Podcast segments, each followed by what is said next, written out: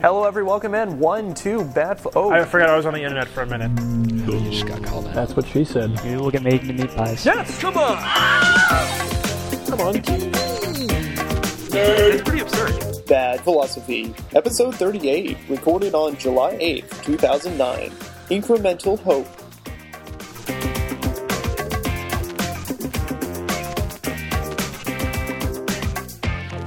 Hello, everyone. Welcome in. One, two, bad philosophy, upsetting the balance of reality, one rabbit trail at a time.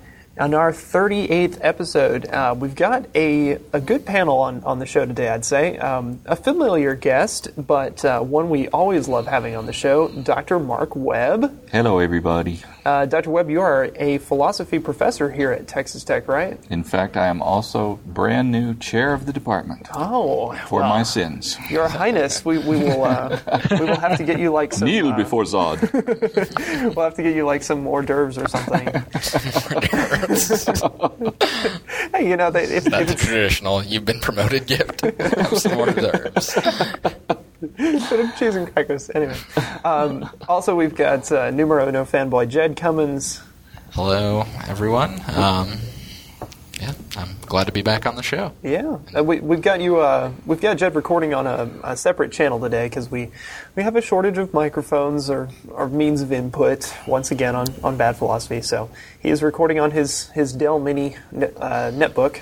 So hopefully that works out better than the uh, lost episode. Did Exactly. you, did you get the red one, Jed? The red Dell Mini. Yeah. Yeah, it's the same one that I had when you were here.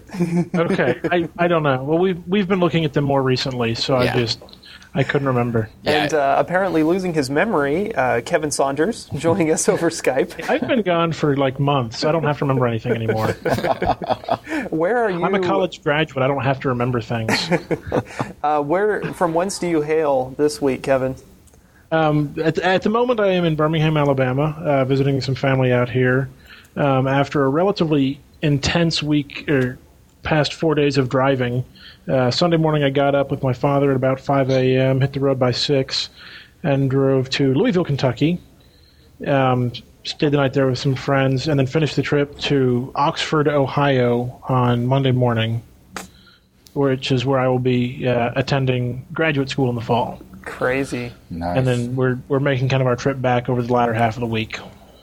Now that's uh, Miami University or University of Miami. I forget which one. Miami one. University. Miami University. The University of Miami is, Is in, in Miami. Miami, That's why it's the University of Miami. Oh yeah. I'm sure they get that a lot. That's like the University de Miami, you know, or Leonardo of Da Vinci. Of Vinci. how, how silly of me, of course. Um, Latin foot. And uh, speaking of traveling, uh, Dr. Webb, you just got back from some uh, some traveling yourself. Uh, I Went a little bit farther. You- Why don't you tell us about uh, your recent vacation to the uh, wilds of, of Eastern Europe? Yikes. um, well, yeah, uh, as part of a small group uh, doing a kind of a goodwill interfaith dialogue tour, um, I went to uh, first Istanbul, which is fast becoming one of my favorite places to be, uh, and from there to Tbilisi, Georgia, uh, where I met the mother of President Saakashvili cool. and she's a cool lady, and she's involved in all kinds of international interfaith, intercultural dialogue efforts too. Um, traveled around Georgia for a while, then uh, Azerbaijan, then Kazakhstan, and I have stories to tell about that. uh, then back to southeast uh, Turkey for uh, a little while, and then uh, I got to uh, teach a class in Spain for four weeks. So. Uh, it's all been wonderful, but damn, I'm glad to be home. I'm sure. What's what's been the uh, what's been the, the best part about being back? What did you miss the most? oh, my own bed and my cats, and I don't know. And for the last four weeks, my wife. I'm sorry that, Aw. She's the third thing I mentioned. Um, oh, Oh, well. she did. She traveled with you for the first part She of this. yeah, she was with me on the uh, Eurasia, Central Asia part of the tour, Very cool. but she did not want to stay gone so long, so Mm-hmm. she missed Spain. That's all right. I'll go back sometime with her and show her all the neat things. Well, so there was a there was a specific um, kind of like a mission you were going on, right, or, or a program that you were a part of. Um, Yeah. why don't you explain a little bit more about that? Okay. Um, there is uh, there is a, a movement afoot these days among Turkish Muslims, uh, and it's now spread beyond Turkey and beyond Muslims. Um, it's um, sometimes called the Hizmet movement. Hizmet is the Turkish word for service. Um, inspired by uh, a Sufi named Fethullah Gulen. Um, some of our some of our listener may have uh, heard of him. I don't know. But one of the things they do uh, is they're very interested in education. They're very interested in, in building schools, and uh, they, they think that uh, education, in particular education in values, universal values, they're very clear to say, not just Muslim values, is the key to making a better world. And it really seems to be making a big difference uh, in Turkey and beyond. And it's, um, it's all run in sort of grassroots way by mostly Turkish businessmen who have been successful, and they put their resources back into this, into building schools and other educational institutions and hospitals. And one of the things they do is they invite people, especially people from America, to come on these tours of Turkey and now other places to visit the schools and meet the people and see how the movement is working. And uh, I have been, this, is, this will be my fourth Gulen movement tour of Turkey and other parts. So, do they pay for you to go over there for the entire experience, or do you have to pay your way? Well, um, when they first started this business, they were paying everything. It was absolutely free. Uh, but now they ask that you pay your airfare over there, and then they take care of everything else. That's some some of the businessmen are hotel owners, and they donate their rooms, and some of them are restaurant owners, and they donate their food, and others just you know give money or or you know take part as guides and. Uh, there's um, all kinds of different ways people contribute to this effort. And the expectation, I guess, is sort of uh, a reciprocity. You're, you're then supposed to go out and kind of spread the word about the movement, uh, maybe support it financially if you can, that sort of thing. Or Well, actually, they, they're they're very clear that they don't expect anything in return. But Wow. But of course, they do get stuff in return. I mean, Yeah. everybody that's been on these trips gushes about how generous and and open-hearted uh, uh, these people are, and how much difference it's making in the world. But uh, occasionally, they have uh, they have asked us to be interviewed for you know Turkish TV, things like that. But yeah, there's there's absolutely no uh, no expectation of any kind of uh, of return. huh? It's very strange. Wow. It's yeah. I mean, it's for I've been for the longest time, like most Americans, really cynical about human nature and about the possibilities for for improvement. And that kind of thing's really sort of slapped me out of my complacency. That's it's it's pretty inspiring to hear about stuff like that going on. I mean, I, I as you were talking, I was trying to think of, of analogies here in the United States, and just n- nothing really on that scale comes to mind. We don't do that stuff. That's Right. right. I, was, I, I wrote We're a, not that nice. yeah. I wrote a paper about this. Uh, in fact, gave it at a conference um, about whether this sort of whether these sorts of uh, activities or techniques uh, could could be applied here. And I think they could, but but you know, as Americans, we think when there's a when there's a social problem, we think we need a government program to fix that. Precisely. Yeah. And you know, I don't want to sort of sound like a conservative who says we should never do that. I think that's a good way to handle a lot of problems. But they don't think of it that way. They think, let's get together and pool our resources to do something. And there are things that government can't do or doesn't do very well that we perfectly well could do. So, for example, in uh, in southeast Turkey, uh, they've built schools, but one of the problems is that kids in the surrounding villages, in the in the villages around the big towns, uh, they can't build a school in every village. So one of the things they've done is they built dormitories, and kids from the villages can come stay in the dormitories for free and go to the schools. oh, And for places where there's a, sort of a history of uh, of uh, bad social services and bad education, they've built these what they call study rooms, where kids from any of the schools, including the public ones, can come in the afternoons after school or on the weekends and do extra study. huh. And they have uh, they have a national exam for entrance into college, and so they built these uh, institutions to help people prepare for that exam. And it's really done a lot to sort of equalize. You know, Eastern Turkey is very poor, Western Turkey is very prosperous. It's done a lot to sort of equalize opportunities all over Turkey. Yeah. So I was thinking, you know, why couldn't we do that? Why couldn't? Well, I couldn't. I don't have a lot of money, but why don't? Why couldn't people of goodwill with money say, look, by God, we're going to build a study house in some poor neighborhood and invite kids from disadvantaged families and schools to come and get extra tutoring there. And, well, we do have something a little bit like that. Um, not, I, I don't know a whole lot about it, but the uh, the Bill and Melinda Gates Foundation has something. Has, from what I know of it, is part of their what they do is trying to and to educate you know people of lesser ability and ability uh, opportunity is the word. Yeah. um, they've got things like that. Uh, mind you, it's not a huge. Well, I, I don't know how big it is, but I'm, I'm aware of the Bill and Melinda Gates Foundation. I'm sure, and that's something where it is. You know, they said, "Hey, look at all this money we have that we're not using. Yeah. right. Let's do something else with it," um, without a necessary, you know, necessarily a government, you know, imposed. We need to fix this situation. Yeah, this is another sort of feature of how we do things here that's different, though, which is we we you know we look to people of huge resources to start Exactly. foundations. What, what this sounds like is a much more distributed um, means of, of It's- providing yeah. these services. Yeah, and th- these guys, uh, I, I met with when I was at a conference in Kiev. I met uh, the Turkish community there, and they meet like once a week in somebody's house, and they have tea and they talk, and they decide what needs to be done and who's going to volunteer to do what part of it. Is there really like a hierarchy involved here? Uh, uh, there must be some kind. I mean, there, there's no way to, to coordinate efforts otherwise. Yeah, I, I don't know exactly how it works, but uh, I know there's not a kind of a top-down hierarchy. Okay. But what there what there is is um, in each. This is how I understand it. In each town, there's sort of a guy who's in charge that has been sort of elected, I guess, by the other members of the movement in that town, who coordinates things with people in other towns. You know, they have, they have this, this word in Turkish, abi, which means older brother, and that's what they call the, the, the guys, the businessmen who run the thing. They call them older brother, and so they'll say, um, "Well, say I need to go to Singapore for some reason, but I don't know anybody there.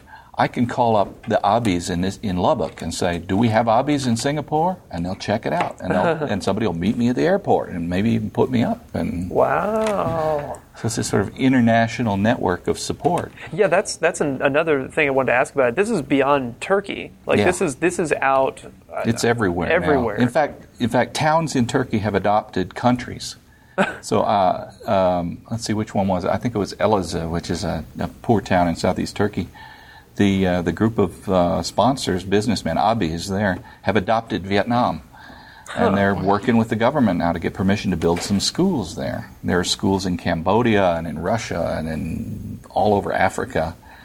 Um, Pakistan. There's a, a, one of the one of the guys in the movement sort of had, got a hard time because he built a school in Pakistan and he was not uh, sufficiently uh, hard line for the for the locals there. But that's one of the ways it makes a difference, right? It gives people a, an alternative to the sort of hard line stuff.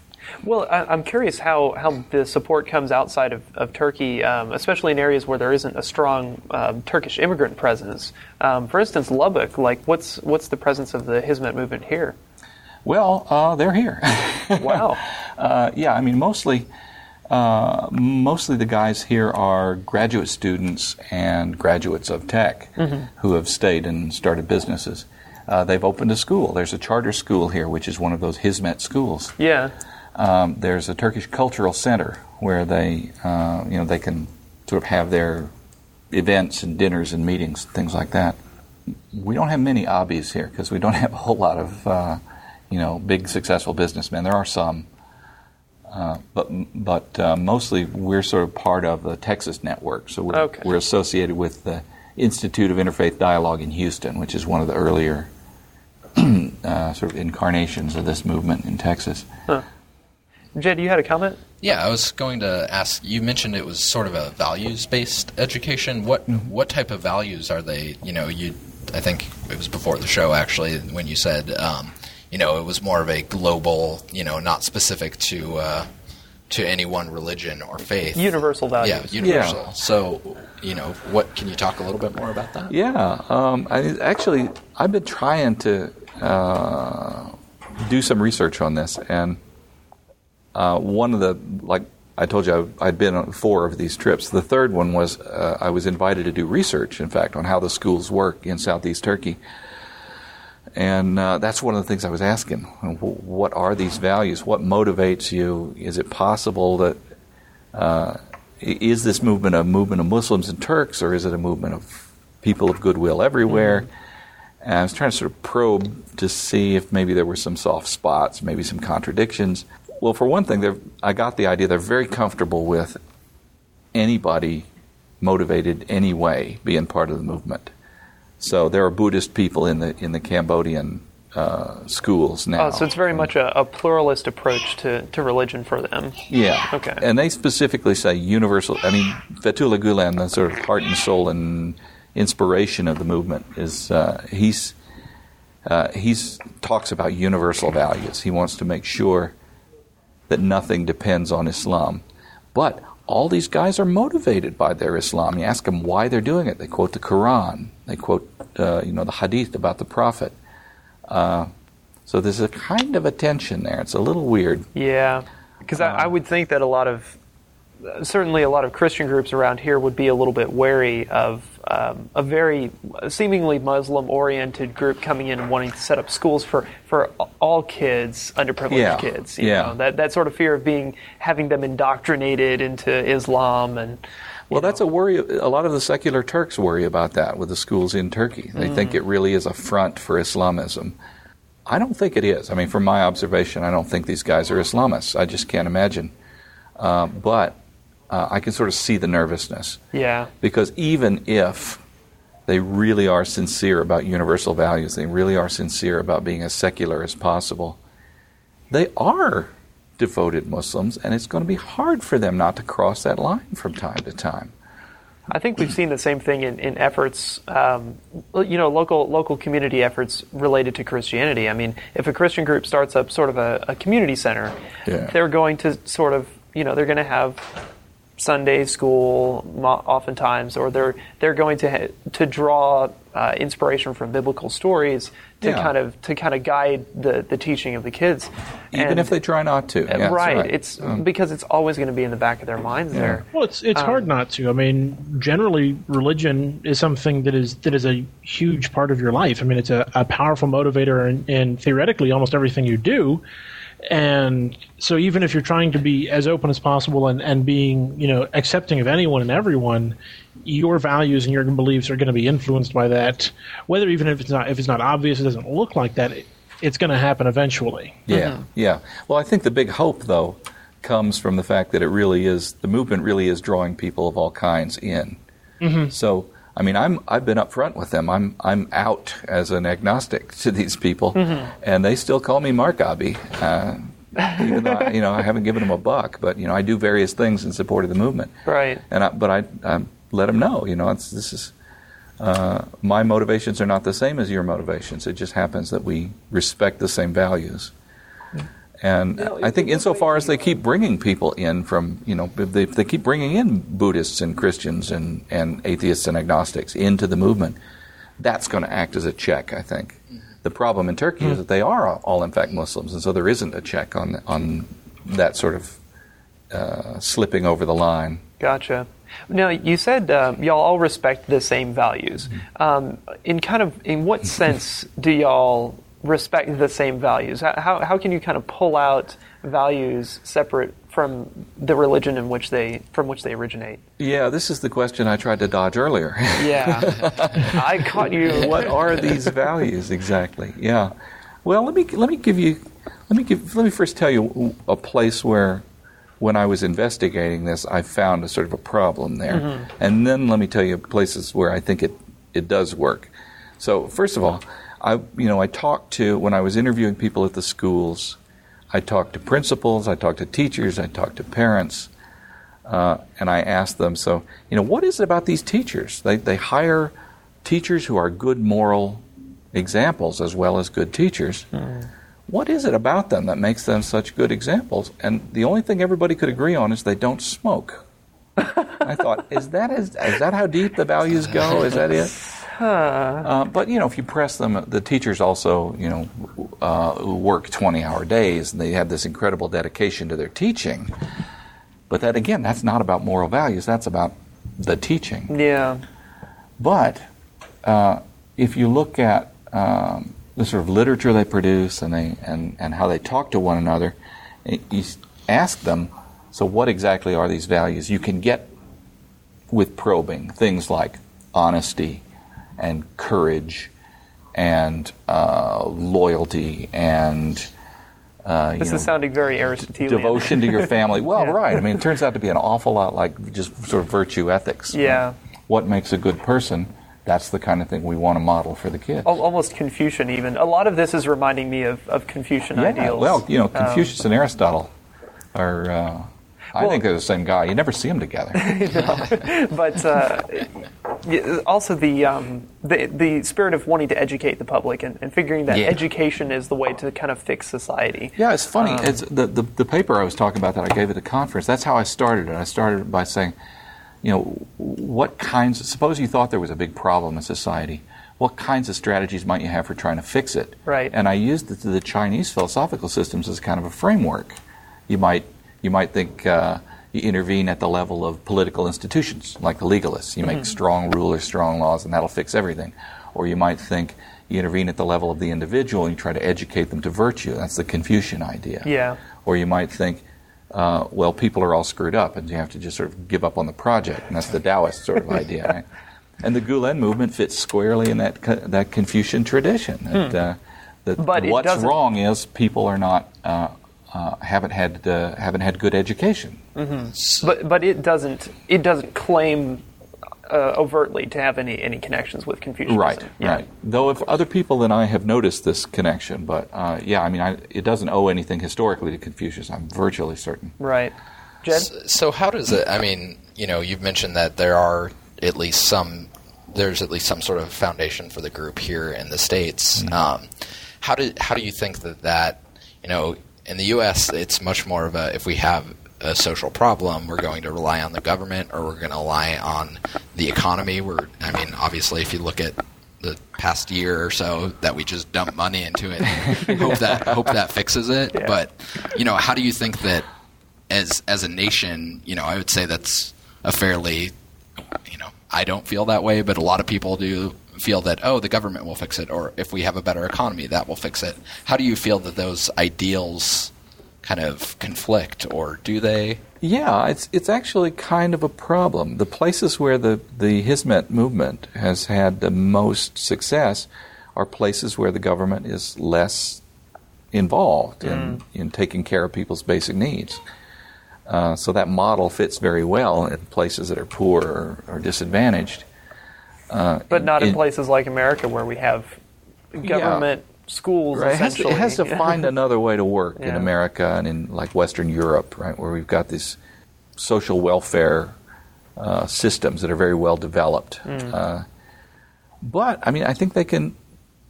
There are places in the even in the social welfare network that are that are sort of cracks that things fall through. Uh, for example, I just met somebody recently. Uh, she and her husband uh, endow a scholarship through the philosophy department here. And one of the things she does is she works with a group in Albuquerque who takes care of homeless kids to make sure they get to school. Because, you know, one, it's very hard to, if you don't have a home, you don't have a home address. Yeah. As, and so you, you and you're just less motivated to try to go to school. So they keep these kids in supplies and make sure they get to school. And uh, they do it with a huge government grant, right? a federal grant, and that's another way we do things. Even if the if the system itself doesn't handle it, then we build an institution using federal money, federal grant money. And I asked her, you know, how about this? How about we build a dormitory for these kids to live in? And then they're sort of easier to keep track of and keep clean and keep fed and, you know, keep. Well, it's Maslow's hierarchy almost. Yeah, just looking exactly. at well, if they're fed and have a place to stay, then yeah, education. Then they is can next start level. looking at the yeah. next- Exactly, yeah. yeah. Uh, she laughed at me. Uh, I don't Really? know why, but see, that's exactly the kind of thing the Gulen movement would do. If, if we had a, a you know a group of these guys in Albuquerque, they they might go, well, uh, I got a construction company. I'll donate this, and you know I can do that, and I can pay for some furniture, and and they would they would do it. I mean, it's kind of like the old. Uh, I'm going to show my age here in a minute. Uh, the old sort of Mickey Rooney, Judy Garland movies. You know, let's put on a show. My dad's got a barn, and know, Oh yeah, yeah, yeah. um, it's just sort of this good kind of gung ho, uh, let's do it uh, kind of spirit, which is so cool. Yeah, very much. Uh, going but you'd have to, to. I mean, the, the places where there would be opportunities for that kind of thing is, are different from from other countries, yeah. and so they have to sort of make that shift. Kevin, what do you think of all this? Uh, I think it would be great if people actually got up and, and did that sort of stuff. You know, like talking the Mickey Rooney idea. Um, but there's there's an inherent laziness that you'll find in Americans, and, and that's a very very broad generic statement that I probably shouldn't make. But We've made it before. Don't worry. but people, um, I think Jed kind of mentioned it too. Is there there's this feel of well, someone else will take care of that. I don't have to do it. I don't have to give up my stuff because someone else can do it for me. Um, especially, um, you know, we're seeing nowadays tied in some of the current political things going on in the U.S. with the executive branch spending more and more of my future money every day to to fix things. Hey, that's not your money. Put that down. it's somebody's money. Yeah. Um, and they, it didn't, it doesn't just appear out of nowhere. That's true. Well, or it does. Or it- well, but okay, you know, you look at a, at a, a nationalized healthcare system or a nationalized, let's say, education system, where we've got it set up in the U.S., where everyone, every you, you know, American citizen and a lot of non-American citizens um, use the public school system because it's there, it's free. So why should we set up these other newer, better schools for people who can't get it? Uh, mind you, it's American specific, and we don't have, we're not helping anyone abroad because they're not Americans. um, whether or not you know they're actually in trouble or not is different. But I and I think that the you know getting rid of some of that stuff might help, and and even just showing how ineffective a lot of that is. You know, we've talked about the the current government-run school system in the past on this show, and, Yeah, and my yeah. feelings thereof. Well, they have Uh, exactly the same um, kind of problem in Turkey. In fact, that the the secular government schools are well, you know, some of them are effective, some of them are not, and uh, by and large, uh, the Turkish public uh, just sort of de- just relies on them. yeah, And so, one of the things that the the Hizmet movement has had to do. th- They start the private schools, but they're not private schools like you have to pay a ton of money to get into them. they're just they're privately funded by other people. Yeah, and one of the things that happens is people move from one school to the other. Right? People move from the public schools to the private schools. I talked to a lot of kids who had done that, and they talked about the difference. And really, the only difference, the curriculum's the same. By law, it has to be. Oh, Uh, okay. The the the requirements, uh, qualifications for teachers are the same. The only difference is the amount of work the teachers put in. So you think you would say that the teachers in the Hizmet movement are a lot more self-motivated? They're a lot more motivated to yeah to to provide a good education. Wh- Why do you think that is? It beats the hell out of me. I, I wish I knew. Do you think that? I mean, it strikes me as you know, it is, it is becoming more of a, I guess, widespread movement. But do you think that it has something to do with the size of? You know, I mean, it still seems fairly, fairly. You know, I hadn't heard about it until you started talking about it, so it's not ubiquitous by any Yeah. means. Right, Um, right. It's, it's relatively new to America. Yeah, Right. It's been in Turkey since 1980, which is not all that long, really. yeah. But it really took off uh, uh, late 90s, I guess. And so, So do you feel like that? You know, it's still in that you know infancy stage where it is really growing, and that's why everyone is so devoted to it, and it's working so well. it do could you, be, yes, it could be. Uh, I mean, one of the things that I, I wonder about is uh, they've really turned a corner now that they're around the world. Yeah. And Yeah. as long as it was sort of monolithically Turks and Muslims, then they could agree on 99% of you know, what to do and how to do it. They start bringing other people in, there's going to be disagreements about fundamental matters of strategy. Uh, and it, I think it's going to start fragmenting, which is kind of sad. Well, it sounds like it, it already sort of has. I mean, you described that one incident earlier uh, in, in Pakistan, right? Or Yeah, yeah, Yeah. yeah. So it, it, it sounds like that that's the the initial um, harbingers are there. Yeah. Now it may be. Is, is that something that can, that's going to happen with just about any any sort of group like this, which is you know kind of decentralized, open to you know they they don't have a a single you know powerful idea behind it. I mean, there's there is an idea, but there's a lot of disagreements on the, the Yeah, no. little details thereof that you're going to have a, have a critical mass uh, at some point. Yeah, I think that's right. I mean, they really are. Uh, I haven't said anything about Fethullah Gulen himself. I mean, he really is a charismatic figure, and he writes and publishes. He doesn't direct anybody to do anything, but by golly, they are devoted to him. Okay, so And he is sort his- of the, the head figurehead of the movement. Yeah, right. I mean, yeah, he's not in charge of anything, but he what what he says has a lot of weight, and it's because of his status as a, as a Sufi and a teacher of Quran. So, right. I mean, I think as the movement brings in people who are motivated differently, his influence is going to wane. Unless And he gonna start- consolidates power at this point. Which do you th- see him doing something like that? Mm. No, really not. Yeah. I mean, for one thing, he's very old, he's very sick, and we probably won't have him for very much Ah. longer. But even if we did, I don't think, I don't think he's got the kind of uh, power or influence that he could that he could consolidate that way. I mean, it's just things are just out of his control. They're not in his control. Well, I think you, you hit on, on something, Kevin, with just the, the fact that this is maybe inherent to any sort of movement of this type. I, I I'd would like say to hear a sociologist talk about that. there these sort of stages to Yeah. development of these movements? Do they do they come apart like this necessarily, and you know bring the seeds to, to new movements?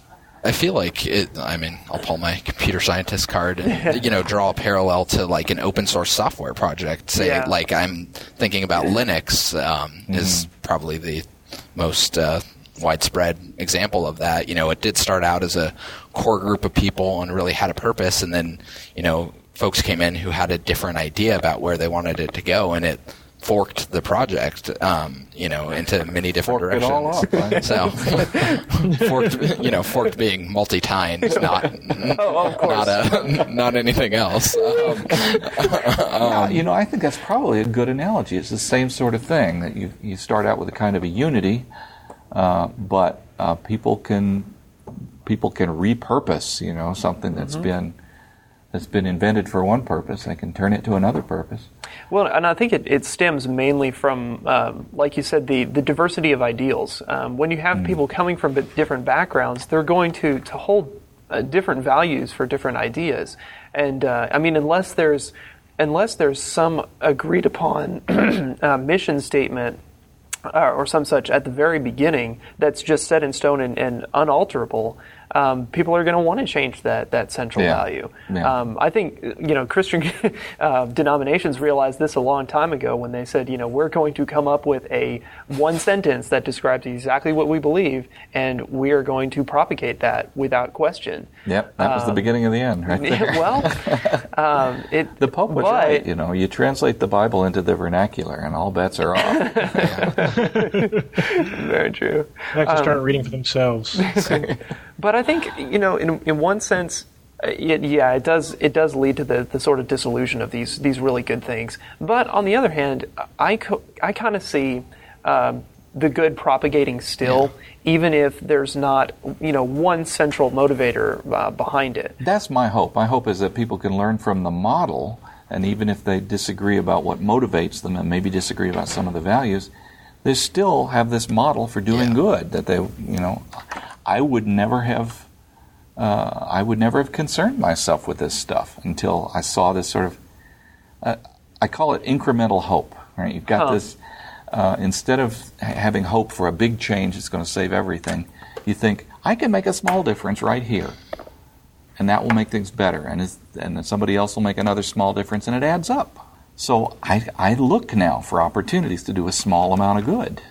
Well, that that kind of brings The us back. smallest I can possibly. No, sorry. That's uh, well, I was going to say that that kind of brings us around to one of the, the questions we had at the beginning, which you know we're we're kind of then assuming that there is this good that you know no matter what you what differences you may have as far as your cultural or your upgr- upbringing or your education, that there is are these sort of universals that. Um, can maybe take different forms, but that, that do propagate throughout whatever mode you choose. Um, you know, be it be it this kind of generosity or uh, compassion, these these sort of Yeah. basic but um, still powerful um, uh, values. And uh, do you think? I, I I know this is getting into to some some uh, ethics here, but do you think that those do exist, kind of independent of any system, or that we just sort of tend toward those, but we don't really have a clear articulation of them, or what? Well, I'm no ethicist, uh, and I don't even play one on TV. But uh, I have I have always been uh, a moral realist. Uh, I just cannot make sense of the idea of morality otherwise, and so I think there are truths you can be you can be wrong about what's right or wrong.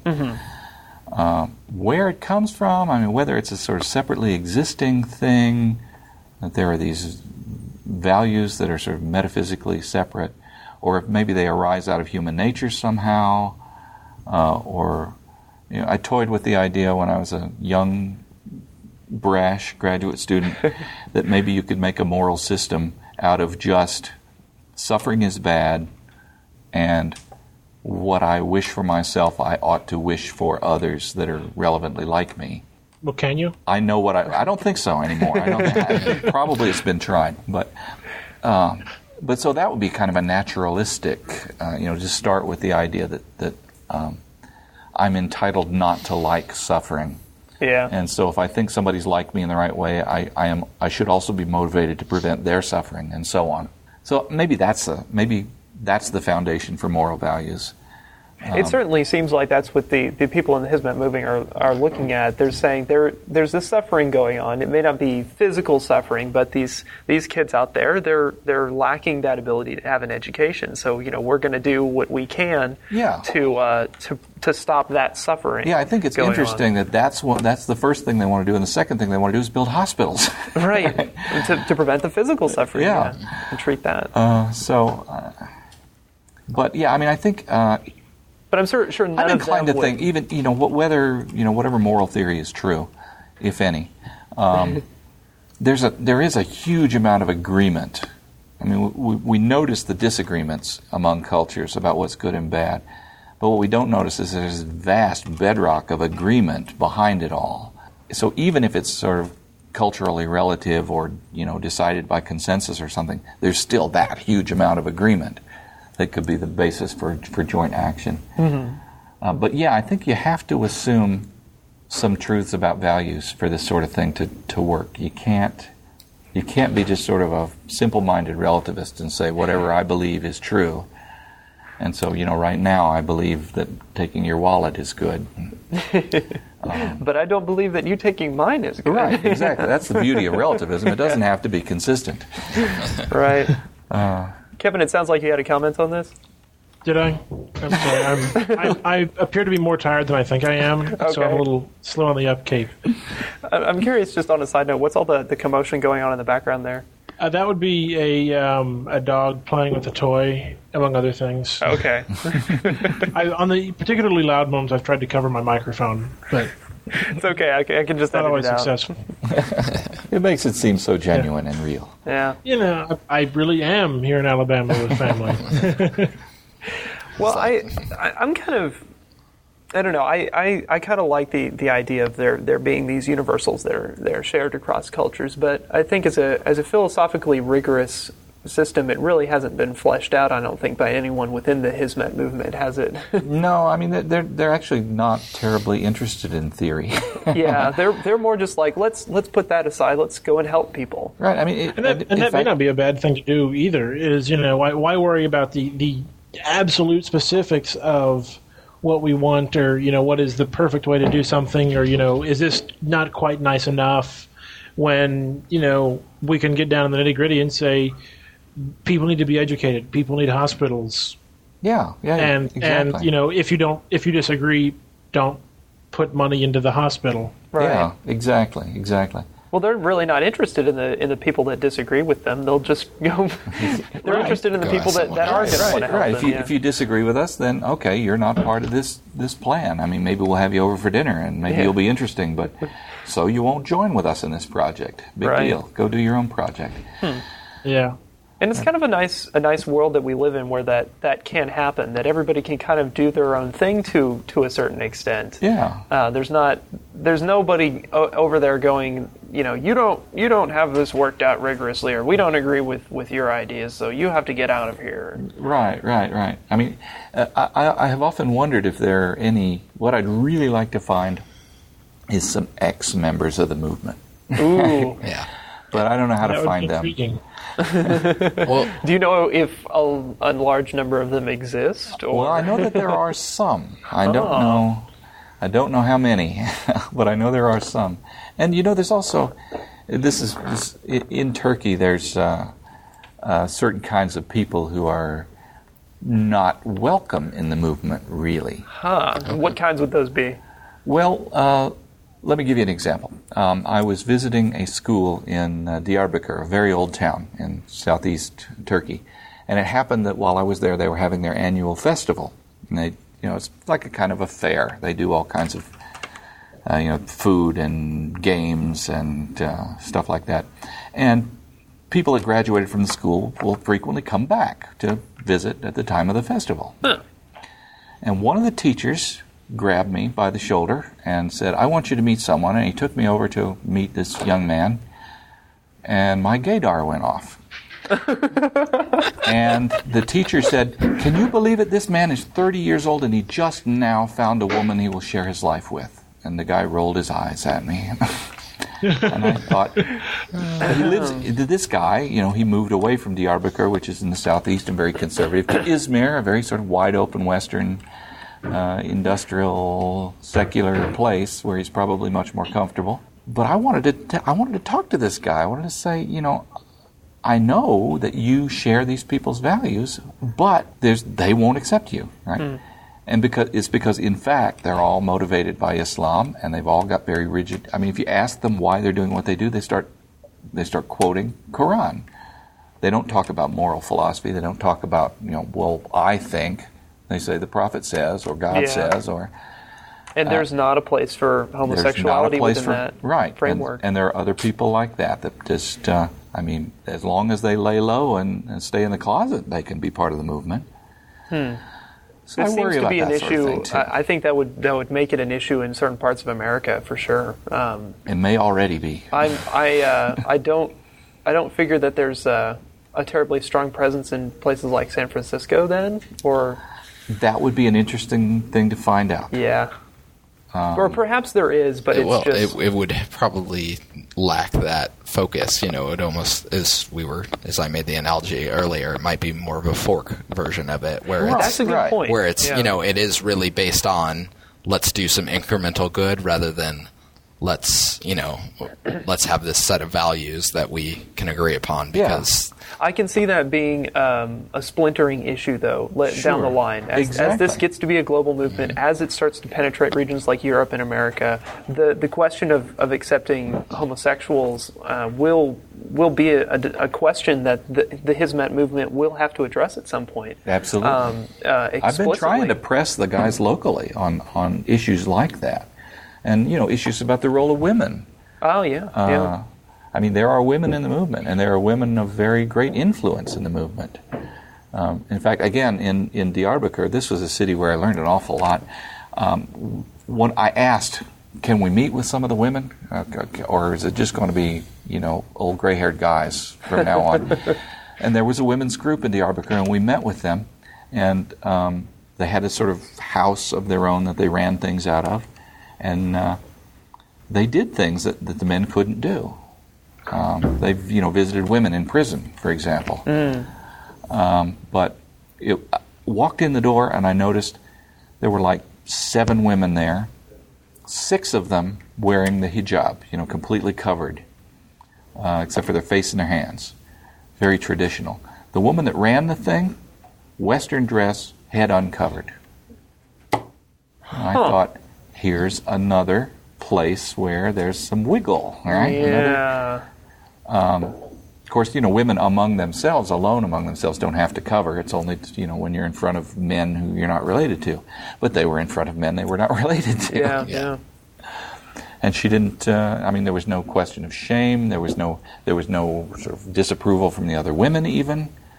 So there's a kind of a liberty there that. Uh, I don't know. I just don't know what to make of it. Are, are women allowed to be teachers within the these schools? Oh yeah. Okay. Yeah, a lot of women are. In fact, uh, that's uh, just like here. Um, elementary education is a place where women can.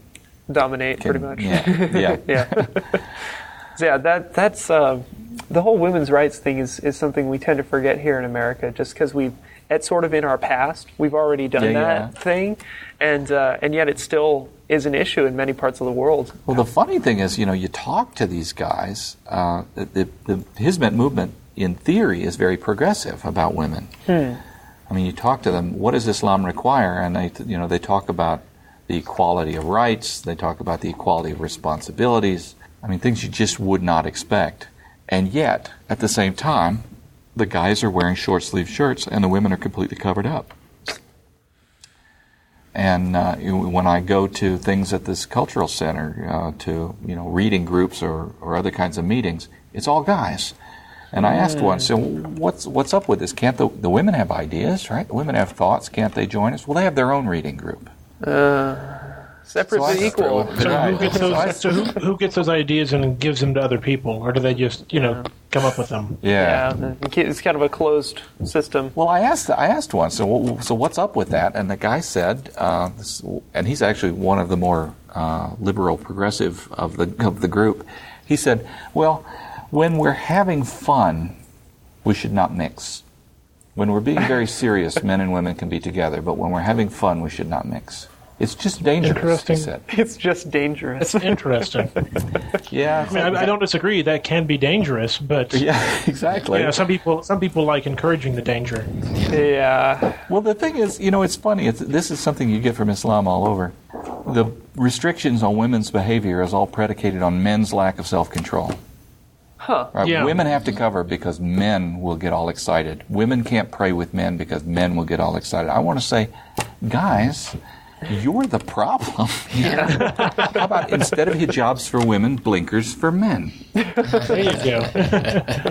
Get those blinders they put on horses. Or just learn some self-control for crying out loud. Don't be so I, uh, darn combustible. A, a large portion of the world can handle that. I think so.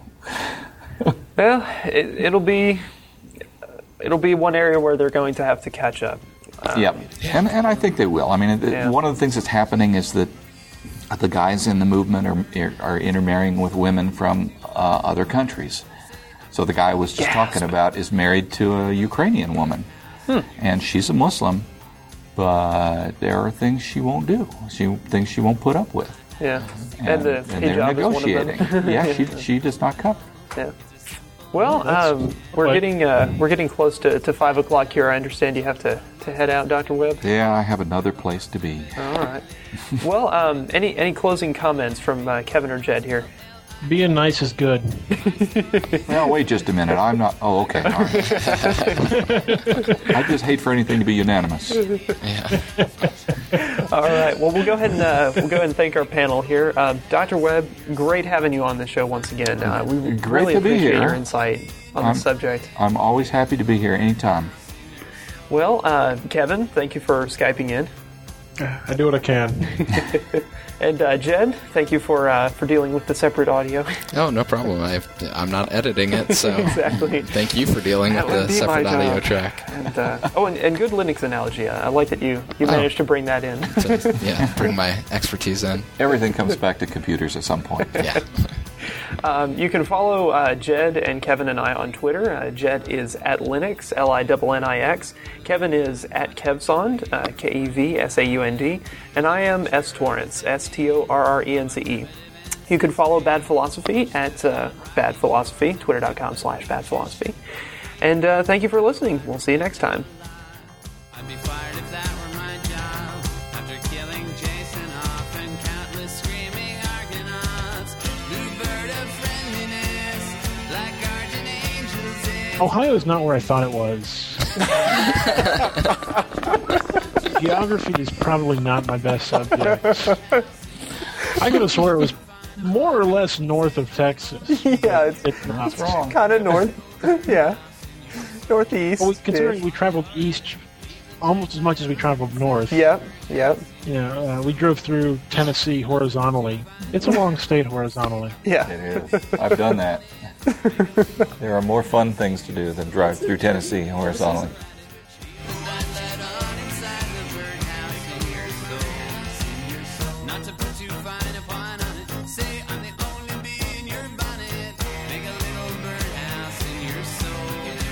Bad Philosophy is brought to you by Skype Out and by Apple. Check out their offers through the affiliate section of our website.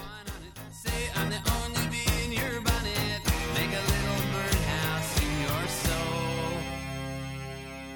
soul. badphilosophy.com. That's how you know it's a good show.